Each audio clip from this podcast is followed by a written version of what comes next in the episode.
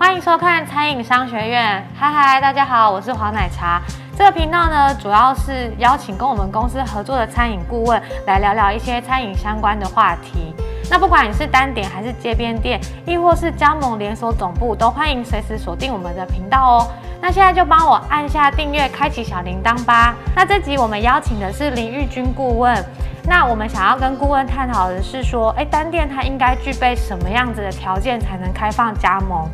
那因为有很多的单点啊，在营运啊跟客源都状态蛮好的情况下，就开始会有客人会询问他说，哎，那他想要加盟他，那老板虽然心里面很开心，可是他不知道他应该要具备什么样的条件才能开放加盟呢？有关这部分，以实际的连锁操作来讲，应该要具备三个，一个是财务模式，如何去打造出一个加盟总部跟加盟店都能双赢。才会造成之后很多的加盟纠纷。那第二个是商品的利基市场要能确认。我们都知道台湾的商品很容易就是三步一小坊，五步一大坊。对。所以你如何出来之后不会变成长江前浪费那个后浪斩压？嗯。对，就是说你的利基市场要确认。哦，就是说你的商品在整个台湾的市场定位有没有一个很大的利基市场？嗯。那在有的双方双赢，有的好的商品。那你如何变成自己会做，很方便的让别人会做？所以不管是商品的调理，或是服务的流程、开店的步骤，如果能肢解出让加盟者可以方便操作，我们都知道加盟者为什么要付加盟金，让总部来操作呢？简单来讲，它就是减少可能三年、五年的一个成本，那这些都是真金白银的部分。所以连锁一个很棒的部分就是说。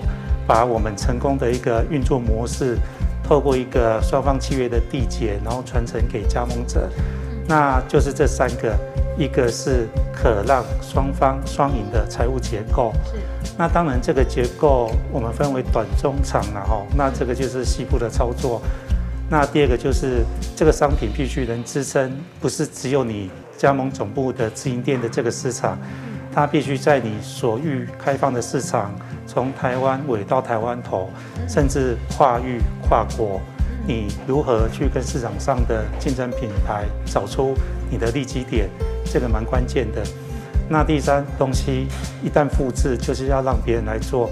所以如果把你的商品的调理技术，跟你的服务流程，甚至整个的管理流程，去做成 SOP，让他们可以一步一脚印的把这些学会。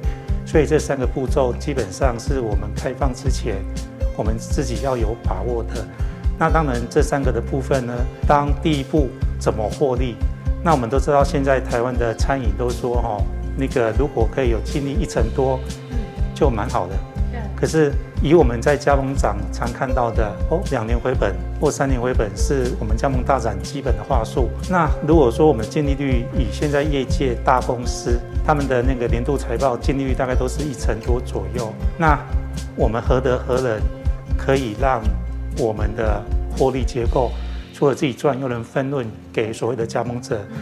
其实这个都是一个加盟的一个本质，叫做经济规模效应。那我们如何透过一个短中长期的规划，让经济规模在我们从直营店三家店、五家店、十家店、百家店，逐步来产生一个分润的效益。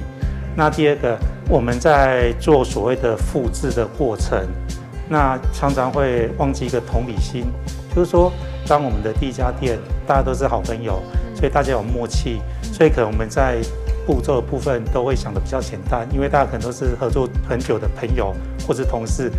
可是加盟者他跟你不认识，他只是认同你的理念，想要透过你的商业模式去获利。其实连锁在标准化的过程其实是很吊诡的，它是一开始先把你们简单的流程先复杂化。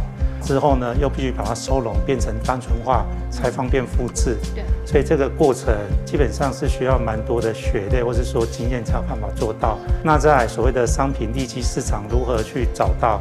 我想这个没有其他的绝技，就是说你必须大量的去测试哦，然后你直营店如果开下去是不够的，你可能在不同的商圈、不同的顾客面对不同的竞争去做测试，才能真正发掘你的利基市场，才能去确认它的稳固度。以上大概是对这三个部分比较完整的诠释。听完顾问的分享呢，对于开放加盟可能也有一定的初步的认知。那如果你有任何的想法跟问题，都欢迎在影片底下留言跟我们分享哦。那一样，影片的最后呢，我们也会附上这一集的小笔记给大家复习一下哦。想知道更多餐饮相关的议题，请随时锁定我们的频道。那餐饮商学院，我们就下次见，拜拜。